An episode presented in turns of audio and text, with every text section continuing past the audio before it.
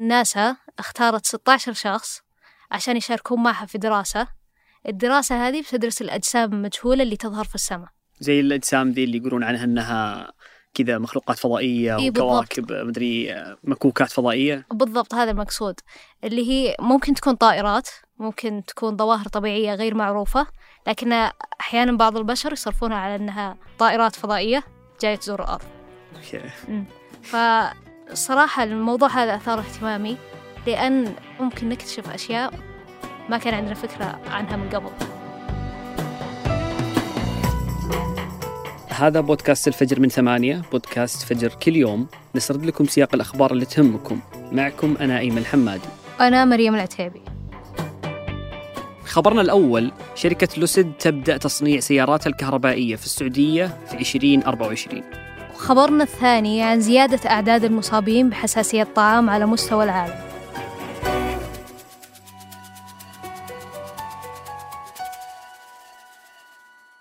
في تقرير نشرته بلومبرج مؤخرا أن السعودية تراهن على تصنيع السيارات الكهربائية وذكر أن 30% من السيارات في شوارع الرياض بتكون كهربائية في السنوات القادمة. وهي خطوات تواكب خطة استثمارها في الطاقة النظيفة. شكل هالاستثمار أن السعودية قاعدة تقترب من إنتاج أول مجموعة من السيارات الكهربائية من خلال مصنع لوسيد واللي متوقع أن يبدأ إنتاجها في 2024 ولو جينا نعرف وش شركة لوسيد لوسيد تعتبر منافس لشركة إيلون ماسك تسلا وهي شركة سيارات أمريكية تأسست قبل عشر سنوات وكانت تركز على تطوير وتصنيع بطاريات السيارات الكهربائية وانتقلت إلى إنتاج السيارات الكهربائية في السنوات الأخيرة. لكن وش الأسباب اللي تخلي السعودية تستثمر في قطاع السيارات الكهربائية؟ السبب هو أن استثمار السعودية في هالقطاع قاعد يحقق لها عدة أهداف.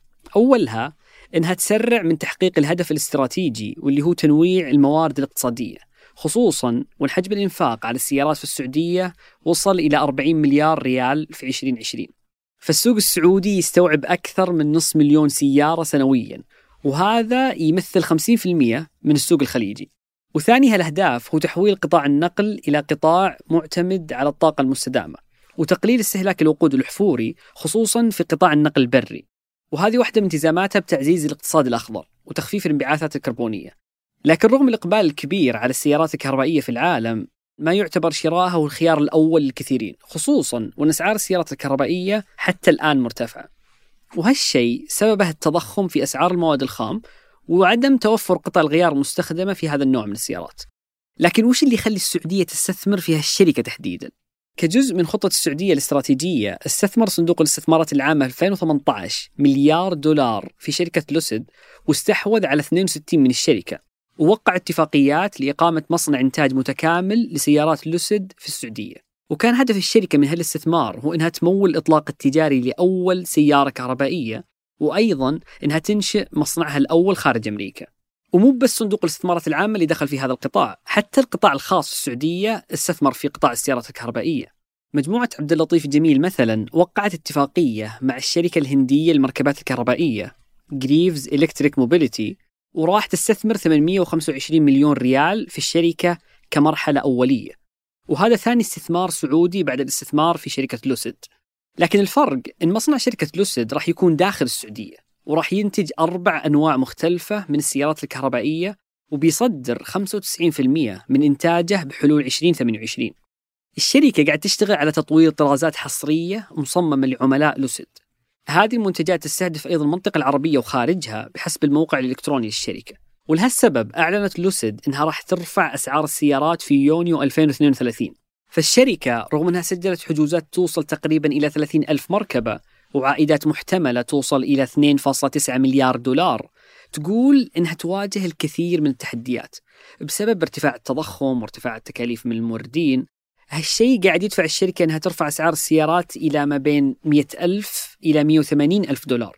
في المقابل مدى انتشار السيارات الكهربائية ما زال محل نقاش. لعدة أسباب منها تحديات البنية التحتية والتشريعات اللي تعتبر عائق في انتشار هذا النوع من السيارات.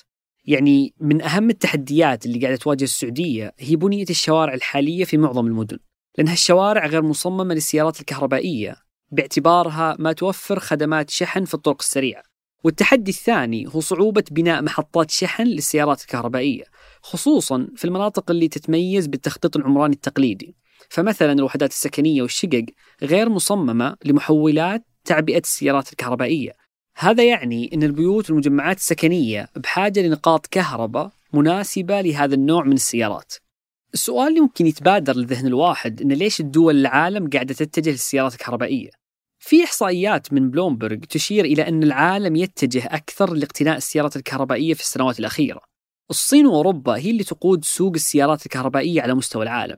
في 2021 مثلا تم شراء أكثر من 5.6 مليون سيارة ركاب كهربائية. وهذا الرقم يعتبر ضعف رقم 2020 خصوصا في أوروبا اللي تعتبر قضية التغير المناخي أحد أهم أسباب رواج هذا النوع من السيارات. وبالرغم من التشكيك في إيجابيات استخدام السيارات الكهربائية إلا أن السوق يشهد نمو مرتفع في الأسواق الأوروبية والعالمية. أما على مستوى العالم العربي في تقرير صادر عن مجلس صناعات الطاقة النظيفة في الشرق الأوسط يقول أن الإمارات اليوم تتصدر دول المنطقة في اعتمادها على السيارات الكهربائية. التقرير نفسه يذكر أن معدل محطات شحن المركبات الكهربائية في الإمارات يعتبر من بين الأعلى على مستوى العالم. فهي أسست 240 محطة بطيئة الشحن ترتبط بشبكة الطاقة العامة 80% منها في أمارة دبي. وفي السعودية اللي قاعدة تقرب من خطوات إنتاج سيارات لوسيد الكهربائية قررت بعض المؤسسات إطلاق مبادرات تدعم انتشار هالنوع من السيارات. فمؤخرا أطلق فندق فوكو في الرياض محطة شحن للسيارات الكهربائية. المجموعة اللي يتبع لها الفندق أشار إلى أن افتتاح هالمحطة هو جزء من سلسلة المبادرات لحماية البيئة في السعودية اللي تتماشى مع خطط السعودية للاتجاه للنقل الأخضر وخفض الاحتباس الحراري. ولكن دور السيارات الكهربائية في مواجهة تحديات التغير المناخي إلى الآن محل نقاش. لأن محطات الكهرباء قاعدة تستخدم الوقود الإحفوري والغاز في إنتاج الطاقة. وبحسب بيانات كثيرة من ضمنها بيانات وزارة الطاقة الأمريكية الكفة تميل إلى أن السيارات الكهربائية بتكون أفضل من السيارات العادية وأكثر أمانا للبيئة. حتى إن شركة وود ماكنزي لاستشارات الطاقة تتوقع أن توصل عدد السيارات الكهربائية على مستوى العالم إلى 700 مليون سيارة بحلول عام 2050 هالتوقع كان بناء على ارتفاع المبيعات في أوروبا وأمريكا الشمالية وخصوصا الصين. الصين اللي قاعدة تسيطر اليوم على أكبر نسبة من مكامن معدن الليثيوم في العالم اللي هو أهم معدن في صناعة بطاريات السيارات الكهربائية. وهذا يعني أن صناعة السيارات الكهربائية العالمية مهددة أنها تصير تحت سيطرة دولة واحدة وممكن يستخدم كسلاح اقتصادي جديد. هالتوقعات كلها ممكن تظهر تداعياتها في المستقبل. نسبة المصابين بالحساسية من الأطعمة في العالم كانت 3% في عام 1960 لكن في العقود الثلاثة الماضية شفنا ارتفاع ملحوظ في نسبة المصابين فيها. في 2018 كانت 7% وهذه السنة وصلت 10% من إجمالي سكان العالم. ووزارة الزراعة الأمريكية تقول إن نسبة الأشخاص المصابين بحساسية الطعام في أمريكا وصلت لحوالي 2% بين البالغين. وتتراوح ما بين 4 إلى 8% بين الأطفال. أما في السعودية فالأرقام أكبر. هيئة الغذاء والدواء نشرت هذه السنة دراسة بالتعاون مع جامعة طيبة أظهرت أن 21% من السكان في السعودية يعانون من حساسية الطعام وإن كل ثلاث دقائق يزور شخص في السعودية الطوارئ بسببها. الأرقام هذه تخلينا نتساءل عن سر هالارتفاع الغامض في معدلات المصابين. لكن قبل نتطرق للأسباب خليني أوضح لك يا أيمن وش أقصد لما أقول حساسية طعام أوكي. حساسية الطعام هي ردة فعل سلبية من الجهاز المناعي في الجسم تجاه مأكولات معينة والمشكلة إن ما لها علاج غير إنك تتجنب الأغذية اللي تزعل الجهاز المناعي في جسمك. في حالات ممكن يكون سهل إنك تتحكم بالموقف لما ما تحب الأكلات اللي تسبب لك الحساسية لكن الوضع أصعب لما الأكلات اللي تعجبك هي اللي بتجيب العيد فيك. طيب هل كل الأكلات تسبب لنا حساسية؟ تقريبا إيه أي أكلة ممكن تخلي الجهاز المناعي يتحسس. لكن في أطعمة معينة مسؤولة عن أغلب أنواع الحساسية الغذائية. مثلا البيض فول السوداني بعض المأكولات البحرية زي الروبيان الحليب وبعض المنتجات اللي تحتوي على اللاكتوز. بتقول لي وش سر الزيادة الملحوظة في الحساسية الغذائية في العالم؟ وهل لها علاقة بمستوى جودة الطعام؟ فيه عدة تبريرات لارتفاع معدلات المصابين بحساسية الطعام في السنوات الماضية. بعضها مثير ومفاجئ الصراحة مثلا في فرضية تقول أن ارتفاع نسب حساسية الطعام خلال العقود الماضية سببه زيادة النظافة. يعني قلة تعرض أجسامنا لجراثيم ميكروبات تخلي الجهاز المناعي بدل ما يستهدف الأجسام الضارة يصير يهاجم المواد غير الضارة في الأكلات المسببة للحساسية. والمدافعين عن هذه الفرضية يقولون أن الدول الغنية عندها أعلى معدلات الحساسية الغذائية. والدول النامية اللي بدأت تتحسن فيها المعيشة تشهد برضو ارتفاع في نسب الحساسية لكن هالفرضية يشوفها البعض غير مقنعة. والفرضية الثانية تربط بين العادات الغذائية أثناء الطفولة وحساسية الطعام.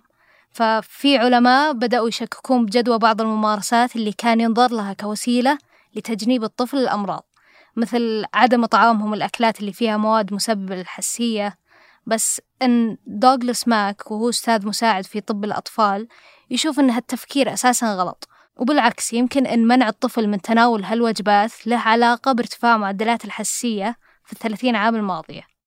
أما الفرضية الثالثة تقول أن نقص فيتامين د عند الناس خلاهم عرضة للحساسية الغذائية وضعف الجهاز المناعي.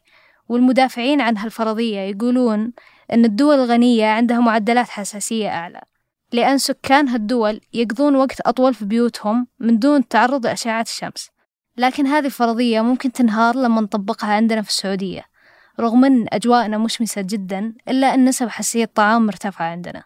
ووصلت واحد وعشرين بالمية من إجمالي السكان بحسب الدراسات الحكومية. ما في إحصائيات توضح إذا كان هناك وفيات ناتجة عنها لكن دول أخرى زي أمريكا تعاني من نفس المشكلة. وإحصائياتها تقول إن 150 إلى 200 وفاة سنويا تصير بسبب حساسية الطعام وعدد المصابين فيها يتجاوز 10% من إجمالي السكان. ولأن نسبة المصابين في السعودية ضعف هالرقم فهذا يؤكد خطورة المشكلة وأهميتها. المطاعم وشركات الأغذية ممكن تلعب دور في تعريض حياة المصابين بحساسية الطعام للخطر خصوصا لما تكون مكونات الوجبة ومنتج غير مذكورة في قائمة الطعام أو غلافة. عشان كذا فعلت هيئة الغذاء والدواء في السعودية جهودها للتوعية بحساسية الطعام وأطلقت دليل تنظيمي لاستحداث قوائم طعام مناسبة للأشخاص اللي يعانون منها. هذا الدليل يلزم المطاعم بتوفير قوائم طعام خالية من البيض والجلوتين وغيرها من المكونات المسببة للحساسية بحيث يكون في قائمة طعام مستقلة عن القائمة الرئيسية وخالية من الأغذية المسببة للحساسية. وأصحاب المنشآت الغذائية زي المطاعم والمقاهي ومحلات الحلويات مطلوب منهم توفير خمس وجبات على الأقل خالية من هالمكونات حتى الآن ما في علاج حاسم لحساسية الطعام وأحد الأسباب هو جهل المجتمع العلمي بالسبب اللي يخلي الجهاز المناعي يشوف مواد غير ضارة كأجسام دخيلة. لكن بعض المختصين يقولون أنه ممكن تجنب الحساسية من خلال تعويد الطفل بشكل تدريجي على تناول الأطعمة المسببة للحساسية يعني عشان يتدرب جهازه المناعي على قبولها. أخبار على السريع. الخبر الأول سمو ولي العهد يطلق المبادرة الوطنية لسلاسل الإمداد العالمية. المبادرة اللي تجي ضمن مبادرات الاستراتيجية الوطنية للاستثمار وبيوصل حجم الحوافز المالية فيها لعشرة مليار ريال.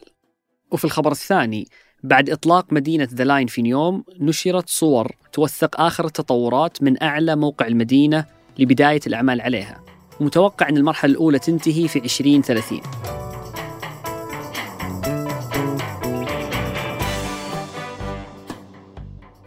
أنتج هذه الحلقة تركي البلوشي وعمر العمران وراجعتها سحر سليمان وقدمتها أنا مريم العتيبي. وأنا أيمن الحمادي. وحررها محمود أبو ندى. نشوفكم بكرة الفجر.